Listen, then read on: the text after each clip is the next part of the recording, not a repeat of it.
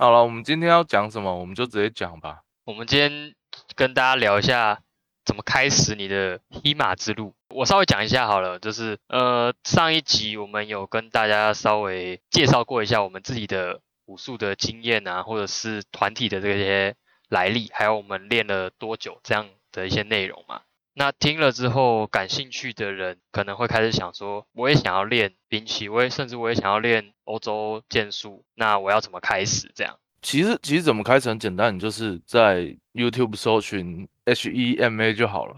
然后就跳出那个荷兰的那个生活家居卖衣服的那个，对不对？我觉得应该是我，因为我这里我我不知道是为是不是因为我演算法的关系，就是我跳出来的基本上都是那个是欧洲武术这样。对，都是都是那类型的影片这样子。所以那如果这样子的话，就再多加一个那个匹马，然后空格 sword，就一堆这样子。哦，对了，对了，就是多加一些别的关键字给他，他会比较好搜寻到。对啊，那所以所以其实其实像像这种类型，其实网络上有很多，像是比如说比赛的影片啊，比赛的精华啦，或者是一些解说的影片啊，那些都都很多这样子。我觉得我觉得其实看这种影片，其实可以分成两类去去看。第一个就是对打嘛，因为黑马最有最有趣的就是就去对打比赛。对，打爆跟被打爆，然后还有就是对打的一些那个招式的一些那个影片呐，研究讲解的影片，对，应该算大家的一些研究。其实这个就是 HEMA 的最核心的部分啊。对啊，对啊，但是最主要还是要有兴趣，对不对？对啊，其实要看就是你对哪一部分有兴趣。比如说像像我来说了，我我就是还是屁孩时期的时候，电影看太多。啊，然后动画看太多，所以如果我去找这种的话，我一定都是朝对打方面。可是像我们有些成员，他其实对对打的东西其实就普普通通，可是对研究的东西很有兴趣，比如说像历史啊，或是一些研究脉络的东西，他其实是很有兴趣的。还有一些文物的部分嘛，对不对？一些。收藏品、艺术品的这种，对啊，像是一把剑多重啊，绝对不会是 十几二十公斤那一种。只要你抱得动一个婴儿，就可以挥动一把最重的欧洲兵器。对啊，那个就是 那个那个其中一个 meme 嘛，在 Facebook 上面看到一个 meme，一把剑到底有多重？从保特瓶的重量到到一个婴儿的重量都有啊，但最重都不会超过一个婴儿啊。对啊，然后呃，以我来讲的话，我的兴趣可能就比较偏向。游戏的内容，游戏的内容，对，因为其实大家一开始很多人啊，认识黑马的兵器，譬如说长剑啊、盾牌跟剑啊，甚至是双手大剑、巨剑这种武器，都是在游戏里面看到的，可能是游戏的一个过场动画，或者是你拿到一个打到的一个装备这样子，从这个方式去认识。我自己来说是这样子，嗯哼，就比如说哪些游戏啊？巫师吗？巫师是一个蛮经典的，就是大家认识。欧洲剑的一个方式啊，差别就只是我们不会魔法嘛，然后那个转圈圈跟那个杰洛特的剑法，其实十八九 比赛的时候都会被打爆啦。你就是转圈圈啊、翻滚啊，或者是一直一做那个一拜天地二拜高堂那个拜年剑法的话，那也是会被打爆的，就会被串起来。对对对对对，就是就是。你去比赛的时候拿那个出来，绝对是会被会被干爆这样子。哎，巫师是一个，然后呃，应该很多人听过的比较高难度一点游戏，比如像恶魔灵魂，呃，黑暗灵魂，讲错，黑暗灵魂，我是从黑暗灵魂，对对对，从黑暗灵魂里面去认识的。对，因为它整个营造的氛围也很有那一种灰暗的，大家刻板印象中的。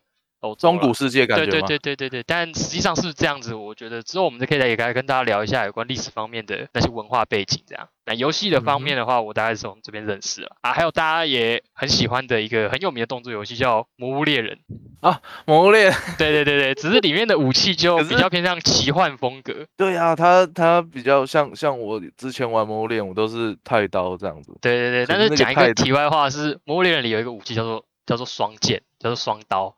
然后他就拿两把，就从这个地方开始，我就想说，双手都拿一把一样长的，是不是可以玩这样子？然后就从那边就开始下去，想要说，哎，那我想要把双剑练得很强。那事实就是用起来并没有像你在里面看到的，你只要按两按两个按钮，你就可以连砍个七八下，其实并没有那么简单。嗯，对啊，双剑它有难度了。对，然后说到这边，就是你有喜欢的兵器，或是你喜欢的电影桥段、影集的桥段、游戏内容，然后你喜欢的各种文化带给你的影响都好。但最重要就是一开始先找出你的兴趣在哪里，喜欢的兵器啊，喜欢的这个技术。对，嗯，我觉得第一个最重要是找兴趣啊。对啊，比如说像我的老婆。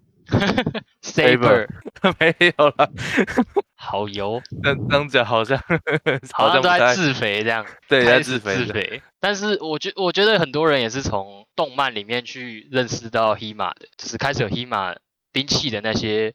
影子或者是概念到他们的世界里面，对啊，影视影视的那些作品，对对对对对对，娱乐方面的。然后刚刚也有讲到说，你有提到国外的比赛，其实也不光是国外，国内的比赛我们也是有。上集有讲到了嘛，别人有的，我们现在也开始有，而且并不会输人家这样。对对对，对打的比赛，兵器你真实用起来什么状况？像国外的瑞典的 Swordfish，然后荷兰的 Lion Cup，然后我们自己国内。有办 Clash of Steel 这样的一些比赛，其他可以去看。呃，这些比赛他们都会上传一些影片啊，记录这样子，大家去看。你们有没有喜欢的选手，或者是觉得特别让你热血沸腾的桥段？这是开始你真的认真去练 HEMA 的第一步了。对啊，自己把自己练的帅是比较重要一件事。对对对对对对对对。其实，其实你刚刚我说到那个 Soulfish 啊，他他其实我是很推荐，就是就是初学者去看一下他们的影片。你说这样刚开始练的？对我自己个人是觉得，就是我觉得那些选手他，因为他都算是 high level 选手，这样那个你随便找一个都可能是练个那种五六七八年的。虽然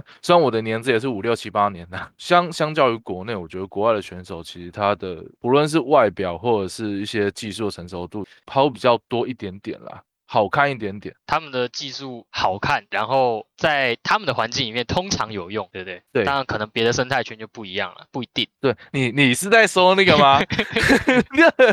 就是各个地方各个地方的入侵。对对对对对，各个地方有各个地方的 一些呃比赛上的规定的差异啊。但是我依然这样，就是这样的话，我还是觉得说，Sophie 它的规则还是很有通用性的，因为它简单，好理解嘛。对，好理解，因为因为它就是很简单，就是找到部位就几分，没有什么特殊规则。比如说美国的比赛就有特殊规则啊，它可能后几又会扣一分啊，对对，然后可能裁判又会给特殊指示啊，然后突然就警告扣一分啊。那那个就会让大家看不懂啊。每次看美国比赛那个规则书，就是会比欧洲的厚，不知道为什么。对啊，就一定会比欧洲的厚，就是多很多内容。所以，所以我会觉得说，其实欧洲比赛是很值得看的。为什么？因为他们老实讲，发展久了，然后规则简单。这，这是，这是我看那么多比赛，我觉得，我觉得初学者来说最推荐的可以看的比赛。那当然啦，国内的比赛还是要推一下，对不对？我们自己办的比赛嘛，就是我们自己团体办的比赛，然后。我跟博成也是为了 Clash of Steel 这个活动，也是有投入非常非常多的帮助跟努力这样子。对啊，像像其实我们国内建制的水准，其实已经。不比就是前几年了，现在现在的水准已经是可以跟世界抗衡的水准。其实现在已经不是我们我们这种老屁股随便下去打一打就会赢的那一种了，大家真的都变强了。下去随便乱混的话，真的是很快就会被打出来。对，没错，这是比赛的部分啊，就是看技术的。然后我有想到的一个跟。一开始想要对 HEMA 有兴趣的人，他可能会看的一些东西，不知道大家有没有看过？呃 v o n a k 自己的影片，就是我们的团体是欧洲武术会，我们自己也会出一些知识型的也好，或者是呃我们平常练习的这种内容分享也好，虽然片量不是很多，HEMA 知识家啦，对对对，HEMA 知识家这种，那我们片量不是很多啦，但是我想这对补充一些知识或者是学习还是很有帮助。国外也是有这种。对不对？对对对，有很多这种的。不然你推荐几个？我觉得 Martin Fabian 的不错，像像其实我的 Rapier 会练 Fabrice 也是被被他影响的，因为我那个时候看了他的 Rapier 教学影片，他有教蛮多个的吧？对他有两个系列，我记得教学有两个系列，一个是常见的系列，一个是 Rapier 事件的系列，这样子。嗯，他次事件介绍系统就是以 Fabrice 为主。这样子，那那他那个演示的过程，我觉得说还蛮有趣的。就其实没有经验的人看了就就就也是看得懂，就觉得很有趣，而且讲的英文其实都还蛮简单的，顺便练音听吧。我想这也是一个额外的好处吧，对啊？还有另一个是，我觉得他有点偏向爽片，他其实没不是在教学，他是在示范。他是那个美国有一个剑手叫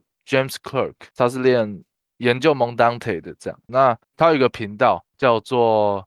蒙当泰 Nino，，我不知道那个 N I N O 那个 N 上面有个波浪号是不是这样念？不过不过我觉得去找蒙当特，然后打 N I N O，应该就可以找到他的频道这样子。蒙当特就是呃西班牙文的大剑的意思，对不对？对对，它是就是大家讲的那个什么什么 s p y c a n d 啊，或者是或者是意大利文的这个 spadone，对 spadone 这样都是双双剑意思，都是一样的意思，但是形制上可能不太一样。对，像蒙当腿它的形制就比较短小了，稍微短一点，小一点，可是它就是方便这样。你说它比长剑大一点这样？对，然后你点进他的频道，然后你就可以看到，就是蒙当特他的他这个系统，他手稿啦，就是一个叫 Figueredo 将军他所留下来的一些练习记录这样子。然后我记得我有看到，就是好像是左岸吧，左岸。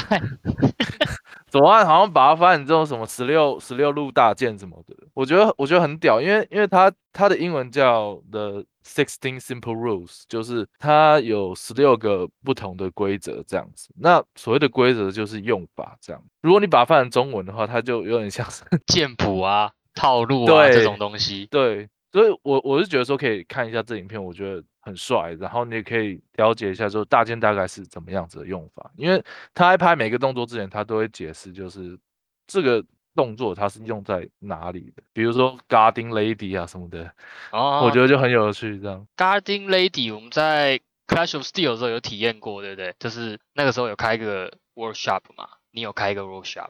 对，我们有稍微体验一下那个情境。对我那个时候是用比较轻的，然后是比较安全的那种同尺寸的那个大件。结果 半路人就死掉了。你说被自己挥死，或者是马上就被偷袭这样？对啊，所以那个时候拿大剑的人也是不太容易了。所以，所以练得好大剑的话，在以前就是。很稀有的存在，两倍薪水吧，我猜。对，两倍薪水，两倍薪水，有一个大件认证的。然后这是 James Clark 嘛，然后还有我们刚刚讲的，我们自己 v o n a 拍的，这都是含金量比较高的影片，可以帮助你学习的。然后爽片也有提到，像 Martin Fabian 这个爽片大师啊，真的是公认爽片大师。对啊，他的一些 Vlog 也好，或者是他的一些招数的示范也好，就看了是蛮舒服的。然后还有一个我刚刚想到是波兰的团体，那个 Academia Schmercy 这个团体。哦，对对对对对。大 大家不知道的可以去搜寻一下 Fiore Longsword，他们有拍一个系列，就是用 Fiore 的技术来拍的一个短片，然后是一个系列，有好几集这样子。我个人认为那是 Fiore 神片。我觉得那个应该是所有练 Fiore 人都应该用那个来打，你知道吗？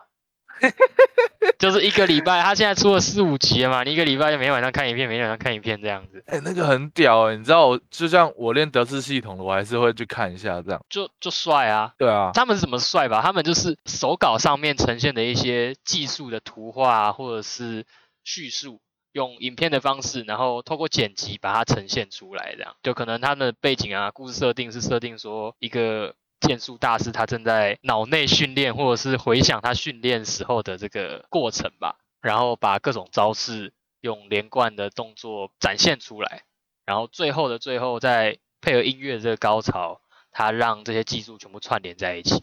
我觉得他们的拍摄成本很高，然后技术也非常好，缺一不可。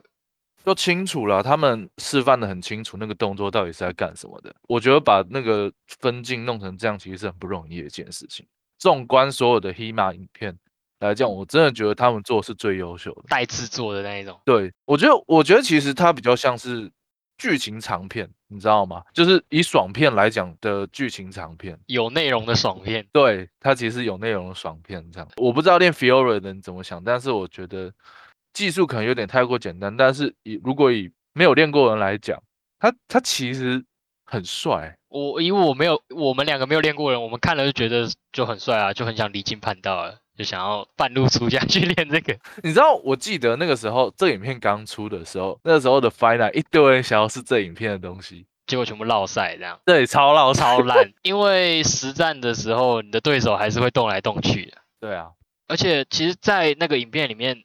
拍的那些演员都是他们的老师，像我们前面讲的那些 s o Fish 也好，然后一些国外的大比赛也好，他们都是有常常去参加的。呃，很有名的是 Anthony Obrisky 嘛，这个选手。对对对，他很常参加一些东欧的比赛。然后前面讲的 Martin Fabian 也是比赛中常常获得好成绩的一个一个剑士啊。嗯啊，影片的部分大概大概到这边啦。我们想要怎么开始 HEMA 的这个旅程吗？开始 HEMA 旅程，影片真的影片模仿是最好的学习。对，就是轻松的，就坐在椅子上就看这些东西，可以从这边找出你兴趣的兴趣的东西。比如说像像我刚我们刚刚提到那些频道，可能剑许剑居多啦。可是其实网络上还有一些像 Polex 啊、Master 那种的刀啊，那种长柄兵器的那种，还有徒手的影片，古典摔跤这种，Regame 啊，Regame，然后 Dagger 拿匕首的。对，很多那些其实都很多，对对对。其实这个就再变更细一点，就是变成说 HEMA 底下的这些兵器种类。对啊，接下来接下来其实就是要看你喜欢哪些的。我觉得可以分两个方向，其实就是单手跟双手，其实就很简单。因为其实像我们练的德式系统，像 Rich Now 讲的，它其实就是你要成为一个合格的。我记得他说骑士还是是剑士啊？我记我忘记那段话，那那个诗所所讲。Zetto 里面所描述的。对，Zetto 里面讲的。他一开始叫我们央奈，然后我们就就我是烂啊，我是我是没有背啊，我只记得央奈啊。对，央奈，所以。所以他那个时候叫我们要什么，精通摔跤啊，然后然后要学会用 master 啊，然后学会用剑啊什么的。我觉得那些，我觉得那些就像是他给我们的剑术，就是剑术指引，就是你必须要会这些东西。学习地图，对，从没有拿东西到拿超大一把，你都要会用，这样。对啊，那个时代的一个骑士的培养过程大概就是这个样子。对，但是今天不用啦。到现代这个时间，你只要学你喜欢的、想学的，这样就好了。其实，其实我觉得最大宗的，以台湾目前来说最多的，其实就是常见。就放眼到全世界也是常见。对啊，因为它文献多啊，而且研究的人也多。对，练的人很多，你很容易找到练常见。对啊，然后它分成两大派嘛，其实知道这样就好，就是意式跟德式这样。刚刚讲的 Fury 就是意式，然后我跟博成练的就是呃德式 Lichtenau 系统。对，然后双手的其实还有像双持兵器的，像是盾剑啊，Sword and Buckler。对，Sword and Buckler，它是单手剑跟小圆盾这样子，它其实也算是在台湾就是比较多人练的一项，就是一项兵器啦。以我们这个圈子来讲，对我们都有练过 Sword and Buckler。我第一个练的兵器就是 Sword and Buckler。嗯，对对对对对。可你后来就就常见比较多。对啊，被伊老师推坑了。他那时候那时候好像社团聚会吧，然后然后他问我说你要不要换点东西来学这样，然后我就 OK 好吧，那我学长剑这样，一学成 就这样这样啊？对啊。可是，可是我学的，我学的就是我的经历不太算是就是纯常见会走的会走的路。我常见学一半，我就去玩重剑。那时候的 EPW 有重剑，就是两公斤的剑，然后那个时候大家都拿不起来，然后就用那个打一阵子之后，就是你知道重剑拿法就是他一直摆 plow，就是一直摆中段，然后去。做做 parry 这样子，好狗。他对，可是那个时候打的还不错。然后后来后来就是有更上一层楼，想想要更上一层楼的想法，才回来练长剑这样。哦，我觉得啊，就是拿两公斤的兵器，其实其实对我来说是一个负担。比如说我我的我的体能本来就是不太好，因为拿这个连续打，你知道连续打了一年一年半吧，然后身体有练起来，然后。这也就成就，就是我以后就是研究那个蒙当腿，就是西班牙那个双手大剑的时候的基础，这样子，我不用特地再去练身体素质，这样。已经前面已经有在那个练重用轻，就对了，对，然后懂得控制重心，这样。对双手剑有兴趣的人，我觉得可以去，就是拿看重的东西这样，然后我觉得两公斤的就够了，就是看看自己的体力 O 不 OK，不然的话就是要经过特别训练。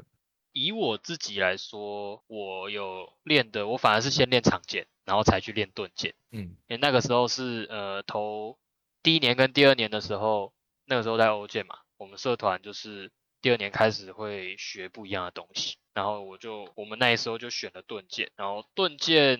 对我来说的感觉就是相反，呃，盾剑我觉得比较耗体力，双手协同这样。对，而且其实盾剑非常强调所谓的控制，是你必须要在交剑的过程中取得控制啊，然后剑不能闲着，盾也不能闲着。剑要做什么？剑要去跟对方的剑，然后盾牌要在必要的时候保护你的手啊，保护你自身，比如说头，比如说身体，然后在够近的时候，你还要用盾牌去牵制你的对手。所以第一个手忙脚乱，第二个体力上就是很大的负担。所以到后来跟我同届的人，很多人就没有继续学，因为支撑不下去。对对对对对对对对。可是我自己是蛮喜欢哦，我到后来是越来越喜欢。就是一开始我学的其实没有那么顺遂，不过后来就越来越感觉到这个兵器的魅力。还有另外小小小研究的一个，应该算是匕首吧，Rondo Dagger。嗯哼，Rondo Dagger 它是一种中世纪形制的匕首，它只有刺击的功能，但是它在中世纪的时候基本上是人手一把，随身都会佩戴的，像是我们现在每个人可能身上或者包包里面就会有一把瑞士刀，干嘛的？EDC，对对对对对对对对对。就是它有，它有就是简单的功能啦，然后必要的时候你可以拿出来防身这样，然后匕首匕首术大概就是这样的一个内容。第一次接触匕首也是在呃福大欧剑，那个时候我们寒假开了一个呃算是小的讲座嘛，就是有请国外的讲师来跟我们分享匕首的内容这样。那个时候他教的是迈尔的匕首，也算是我不知道同蛮经典的吧？我不知道同门派吗？你说你说是对啊，都是德国的。啊，迈尔是不是立腾到系统里面的东西，我们就不要多评论。对对对对，我们我们不多评论这样，因为每个人有不同的看法。我们不想要第二集就就夭折，所以我们这边就先不评论。对，然后我第一次接触匕首就是从看到是迈尔系统里面的技术，后来就觉得说匕首其实蛮酷的。然后我有看手稿的是 Fury 的匕首，其实 Fury 匕首真的是蛮蛮悬的，有的时候我自己有尝试去用过。Fury 匕首里面的其中一些技术，有的很神，就是有奇效啊，有的就我到现在还是觉得偏胡烂的啊。对对对，有的还真的是偏胡烂，就是 Fury 它就蛮强调封锁跟锁关节，就是锁关节这件事情。哦，我我想起来是那个吗？它里面有翘着二郎腿，然后拿着对对对对对对对对对，然后去 锁对对对，那个那个技术短棍可以用，然后匕首也可以用。但是你用匕首用做做这个技术的时候，其实我真的觉得，如果 Fury 在当下死了，就没有那本书出来啊。我觉得真的是他有活下来才有这本书啊，因为那一招试了很多次没有成功过。他他有文字解释吗？像 Fury 的那个匕首术那那部分，他有几个架势。然后有稍微说明一下这些架势怎么用，不过那个时期的手稿就是不会有太多的说明啊，不像一些后期的一两百年后的东西会配很多文字去叙述，所以也是有很多人对有自己的看法。然后匕首方面其实我也没有研究很多，大概就到这边。我觉得这是很有趣的那个一个题目吧，我想。你说手稿到底有没有胡乱这样？对，这样讲开始要质疑自己的那个根了，质疑。质疑手稿内容这样子也不是啦，应该说手稿内容它那样记录一定有它的原因，只是现代人的逻辑跟我们的文化背景是不是理解上面会产生一些误会，导致我们没有办法做出一样的结果，在研究里面很常发生呐。我觉得语言也是问题。嗯嗯，那其实除了这些以外，HEMA 的这个大圈子里面还有很多很多的兵器。嗯，像刚刚讲的 Martin Fabian 的 Fabrice Rapier。对啊，对啊。你可以介绍一下 Rapier，因为你研究比较多，稍微跟大家讲一下 Rapier。Rapier 它其实就是刺剑，这样你常在电影里面看到，就是可能我不知道，有点像是它可能时代错误，但是你很常会看到，就是有人拿细细的剑开出来刺刺刺，就是那种那种东西叫 Rapier Rapier 这样子。以比赛来讲啊，就是通常会分成两个项目，第一个是 Rapier 单手拿 Rapier 作战，然后另外一个是 Rapier Dagger 这样子。那 dagger 它其实就跟 round 刚刚讲的 round dagger 其实不一样，它可以刺，它它也可以格挡，这样它有各种不同的形制，这样子。像像这一类兵器，它其实在很多大师里就是都会出书这样子。然后那时候的一大特点就是，他们基本上都会互骂，这样就是他出书觉得这个大师不好啊，然后另一个大师被骂的大师又出书来说，呵呵，我就是这样啊，然后你的书更烂啊，什么鬼的。我觉得那种 现象很有趣，就是就像我刚我们刚刚有讲到，就是比如说手稿里面可能大师讲的东西，可能就是因为他活下来，所以才写的那种东西。可是如果你看 Rapier 类似的东西的话，那他们就骂来骂去，一边说谁烂，一边说谁烂。其实很有缺点，就是大家在研究各各种不同门派的东西的时候，其实可能就会互相去分享这些东西，这样子。同意的话就会同意，不同意就会骂，这样。对啊，可是其实其实很好玩的事情是。其实研究下来，我我自己以我自己练的 Fabrice 看下来，就是好像都差不多啊。我觉得，我觉得应该像是招学生的手段。你说他们 其实彼此呈现在画面上面的感觉，不会真的差到哪里去。我觉得是啦，就是我以我看到现在的，可是那那也是 Hima 有趣的点呐，就是比如说。呃，我练意大利门派的，然后我看到西班牙的，我就可能就会嗤之以鼻，感觉这样。觉得可能都开玩笑。对对对对对对对。因为到现在，其实从那个十六七世纪的时候开始，就是那个大师开始有刺剑大师跟一些大大小小大师的时候，那个时候开始人就不太会被剑杀死了。是啊，就是决斗决斗用这样子，所以还能活下来骂对方，以前应该就不会有。常见常见的手稿就比较少一点，还是有，但是比较少一点。对，因为死了。常见的手手稿就是常见的手稿就是教你怎么去干爆对，怎样不要死这样。对啊，那个时候是真的会被剑杀死。两个兵器的手稿文字上的比较不一样的地方，观念不同，然后 context 不一样。刺剑也是很多人练的一个兵器啊，在。Hima community 里面，对啊，因为很多人会接触 Hima 是因为他们练过击剑啊，这是一个就击剑派的人，他来到刺剑的的这个场域里面，他可能会觉得很有趣。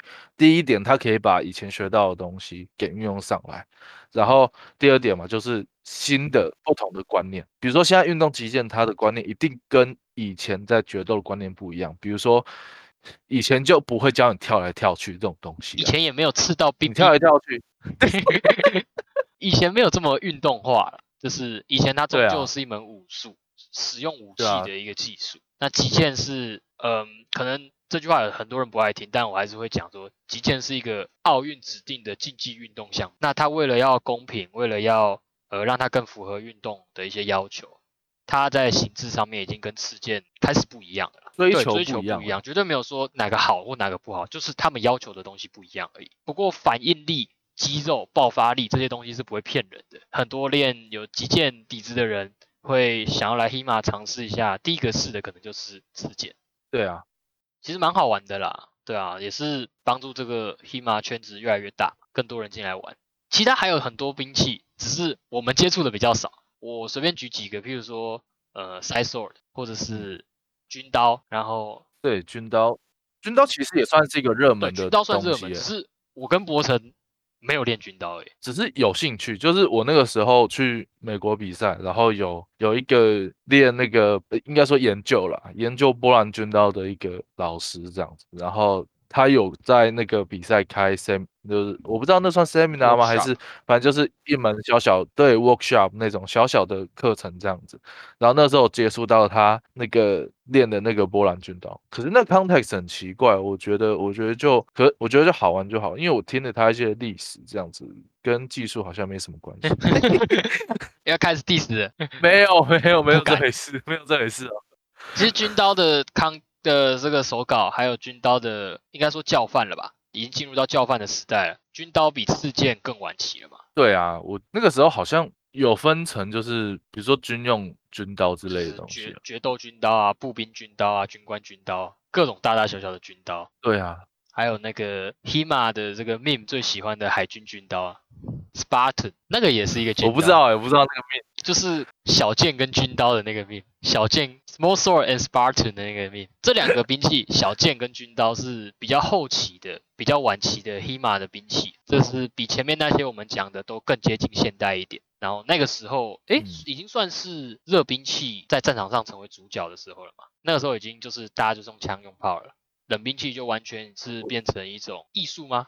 应该讲艺术吗？还是说就是决斗文化的一部分？也不一定，因为我记得我看到就是。像是波兰的义骑兵，在当时其实有在出动的啦，可是他们还是杀的很猛，就是我这一段我没有特别研究，我是有偶然看到有这一段这样，那个时候就是冷兵器跟热兵器交错的时代，我觉得很就是还蛮有趣的。对，军刀的时代背景。对，然后可是那个时候也是就是决斗者盛行的那个最猖獗的时候。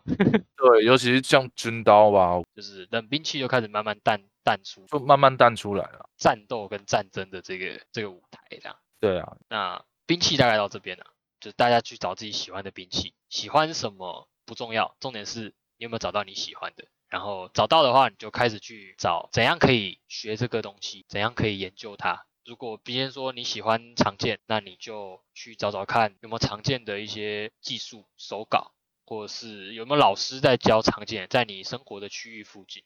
这是你怎么开始去挑你要学什么？那接下来我们又讲到下一个问题，就是刚刚讲那些手稿、那些大师，甚至是呃我要找我团体，我要找老师来学这些东西的话，我要怎么找？其实像手稿的部分，其实最经典就是 Wiki 的 Now 这样子。对啊，那 Wiki 的 Now 它其实是外国的一些就是能人异士啊，我真的是觉得是能人异士的原因，是因为他们总是能在各个地方就是。挖到新的手稿，然后翻译出来。对我觉得很猛，因为因为那些手稿上面的东西其实看不懂啊，不光是外文，甚至是以前的外文，像是比如说像是可能是可能语言主修的一些学者都看不懂的一些东西，他们竟然能看得懂，然后翻译出来，我觉得这是很很厉害一件事情。重点是免费提供。刚讲这个 Week Ten Now，公开的，它是一个呃有点像维基百科这样的一个方式，它用开源的。的这个网站架构，然后希望可以提供一个平台给大家，呃，去上面找到免费的手稿内容，还有一些翻译的翻译过的文献，这样，然后就会有很多学者把他们找到的一些原文手稿，呃，上传到这个网站去，然后在这个网站上面做翻译、做分享，其实蛮伟大的，真的蛮伟大的。对啊，我真我们真的要好好谢谢那些先驱，就是那些就就像。比如说台台湾这个像这个时候，就是为什么就是最近啊，He He 马发展其实还感觉还不错的样子，也也是因为这样，就是像我自己在教学生，我其实都会跟他们推荐这个网站，这样。比如说我今天教你的东西，你不要真的以为我就是在讲这些，说不定我在胡说八道啊。比如说我今天教这堂课，比如说我今天教中号好了，它是得见五大秘鉴其中一个中号这样子，对，然后。我就会叫我学生，就是你可以上这个网站，然后去看每每个不同的手稿，它中号是怎么样写的，它都是英文，它都是英文，你绝对看得懂。你放到 Google 翻译上，你也大致这样能看得懂。我们都看得懂了，一般人比我们更聪明的人一定也看得懂。它没有很难，它真的没有很难，就是你愿不愿意去看它而已。而且它免费。真的要再再讲一次，重点是它免费，你只要把那个网站，我们会贴出来嘛，我们会在那个粉丝专业的那个那个我们的贴文上面贴出来，大家可以点进去看一下。呃，备注或者是叙述栏，我们也会把我们讲到的一些重要的网站或者是频道放进去，这样大家可以再去看一下。而且它的分类其实做蛮好，就是虽然它是全英文的网站，然后可是它里面就是。你可以去找，就是你喜欢的兵器啊，或者是你喜欢的大像 Wiki 的那种索引功能，这个 Wiki Now 也很好的把它保留下来。对对，我觉得很不错。我觉得我觉得都是从这边开始，火花都是从这边产生的。就是，哎，这时候搞长这样子，我可能想试试看。这个网站到现在应该也十几年了吧？好像十几年了。好像有十几。我那个时候第一次找，第一次看到是二零一一二啊。哦，我晚一点，我大概大刚升大二的时候，我去看这个网站大概四五年前的时候。可以说没有这个网站就没有我们啊，我们就不会练这个，根本练不起来。没有这个网站怎么可能练得起来？对啊，我们那么那么穷，学学生时代的话还那么穷，怎么可能一直去买一些实体书的手稿，或者是人家 DVD 的录影内容？这种比较传统的学习方式也是有，不是没有。但是呃，Weekend Now 这个网站真的让学习的成本降低很多。对啊，对，然后这个就是你要怎么找手稿？最简单、最便宜，而且最精准的方式。其实，如果懒得自己读的话，还有老师可以教啊。对对对对对对。那你要怎么找？对啊，找老师，怎么找团体？就是像台湾，其实我我们自己的团体，我们自己先介绍我们团体。不过那李老师记得跟我们收广那个，记得付我们钱。对对对对，工商 费。那个汇款，工商费。汇款的那个，我们会一起打在那个叙述栏里面，这样。Boy Knock。此时欧洲武术会，如果你是住在台湾、住在北部的这个听众朋友的话，你可以直接在 Facebook 或者是 Google 也好，就搜寻 Vo and Knock，然后我们也会放链接啦，可以再点我们的链接，这样算算练的蛮认真的吧？不好意思讲，我们是最认真，但是应该算蛮认真的吧？人多了，对，人多是一个人多是一个优势，然后我们也算友善的吧，虽然。看起来很凶，但算友善。脸臭的人很多。对对对，我们脸臭的人很多，但是我们都是都是好人，都是心地善良的好人，都是热情的。希望大家可以来一起来练黑马，这样。你来就会有人介绍。对，没错，你来就会有人介绍。我们都很糟啊，我们都看起来都很凶啊，每一个人都很凶啊。大概就是呃，莫纳克。那如果你是住在中部的朋友的话，我们在。台中有个分部，对，在台中有个分部，然后他们也非常热情，然后练习的也很勤劳，这样大家可以去找他们了解一下怎么在台中练剑。那如果你不是住在呃中部或者是北部，或甚至你不住在台湾的的人的话，你要怎么找呢？我这边可以推荐一个方法，就是你用一个叫做 Hima Alliance 的网站，它里面有一个搜寻你附近团体或俱乐部的一个搜寻引擎，你可以在里面设定呃你想你居住的地方，然后它会把你居住地方附近的团体给罗列出来。其实这是一个蛮方便的功能。而且这功能也免费，大家有需要可以去试试看。对啊，而且我们有登录在上面，在上面你也可以搜到我们。对我们这边算算是密度很高哎，不知道不知道地址对不对？就是对对对对对，应该应该对吧？多久有我在更新的话，那应该就是对的。应该对吧？因为我们一开始就没有没有放那个地址啊，就是放网站而已。有啦，那个时候有。那个时候还有，我记得是放网站而已。那时候还想地址在哪？哦，因为我们那个时候我们还没有一个固定的场馆。对对啊，我们登录的时候还没有固定的场馆。那很久以前了，只要三四年前。哦哦，对，我，好久了，原来我练那么久了，怎么感觉还是烂烂的？我说我老手，我觉得我我已经我已经老了，但我不是老手，我还很烂。学无止境的，应该这样说了。没错，匹马真的是学无止境的一个一个大圈子。因为可以找到还可以再投入的方向，还可以再学习的东西，非常有趣。像黑马年龄层很广啊，像十几岁的到八八十岁都有。十七岁到八十七岁你都可以练，应该没有到八十七岁啊，最老的应该，但是七八十岁有了，七八十岁肯定有。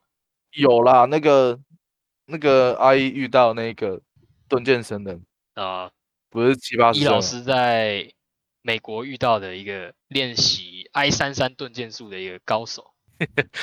然后网站大概就是跟大家介绍了，一个是你要怎么找研究的手稿，一个是你要怎么找附近的团体，然后也跟大家介绍一下我跟博成的团体，这样大家有兴趣。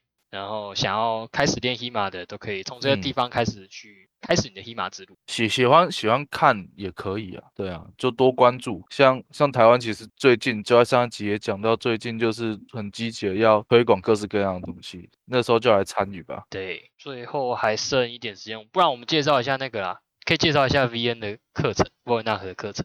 刚刚有讲我跟博成练什么的，既然都跟大家说可以到沃尔纳来练习。那可以跟大家先介绍一下沃尔纳克主要教什么？就刚刚有提到的常见，我们都有练的这个德式 Listenau 的常见，这是沃尔纳克最最核心的课程吧，或是最多人参与。应该说每个参对每个人参与最多人会参与的一个课程。然后其他还有像是呃我们有教呃沃尔纳克有教 Master，Master 是呃单手刀。它也是在中世纪，呃，德国地区很常使用的一种，是应该算是日常用具。它并不能完全算是武器。德国大菜刀。对对，它就是菜刀。它形式上有点像西瓜刀，又有点像开山刀，但是对啊，它又不那么不那么完全一样哦。大家有兴趣也可以到沃尔纳克来了解一下这个兵器跟这门武术。然后还有刚刚讲的盾剑，I 三三盾剑术。有单手剑配上小圆盾这样的一个课程，对啊，然后最近又有新开 Rapier，然后大家如果有兴趣的话，都欢迎来就是询问我们也好，然后直接到布文纳去做询问也可以。对啊，说不定未来也会有军刀啊，或者像双手大剑之类的课程。未来我们就很有可能我们都是同学啊，都是在同一个嗯同一个场地、同一个课堂上面上课这样子。嗯，对啊，你这样你这样讲，真的好像我们这节目就是广告哎。哦，对啊，干该开始收钱了吧？要该发票寄过去。对对对，啊，还是后面都卡掉，后面就不要用这样。啊，等收到款项再把后面剪接上去这样。看好鸡巴哦，不行啊，觉得一开始还是要还是要先供养一下这个对我们很有帮助的团体啊。对的，算是帮助圈子发展吧。这一两年圈子。匹马圈子发展很快，特别是在台湾。台湾也有另一个团体啊，像是那个谐音嘛。对啊，Sakura Sanguinis，然后是我们的我们的好朋友元泰的团体，然后他主要是教呃刺剑，还有 Fury 常见，意大利常意识系统。所以在台湾想要学呃不同系统的人，也可以去呃了解一下不一样的团体，不一样的老师他们教的是什么内容。这圈子真的很大，很值得大家来这边学习。对啊，好，大概就这样了，不然我怕一半都变广告 content，这样听起来有点太对啊，这样没有付钱整对对对对对对，剩下那个付费解锁。好，那今天大概就这样，我是傅聪，我是博成，大家拜。拜拜。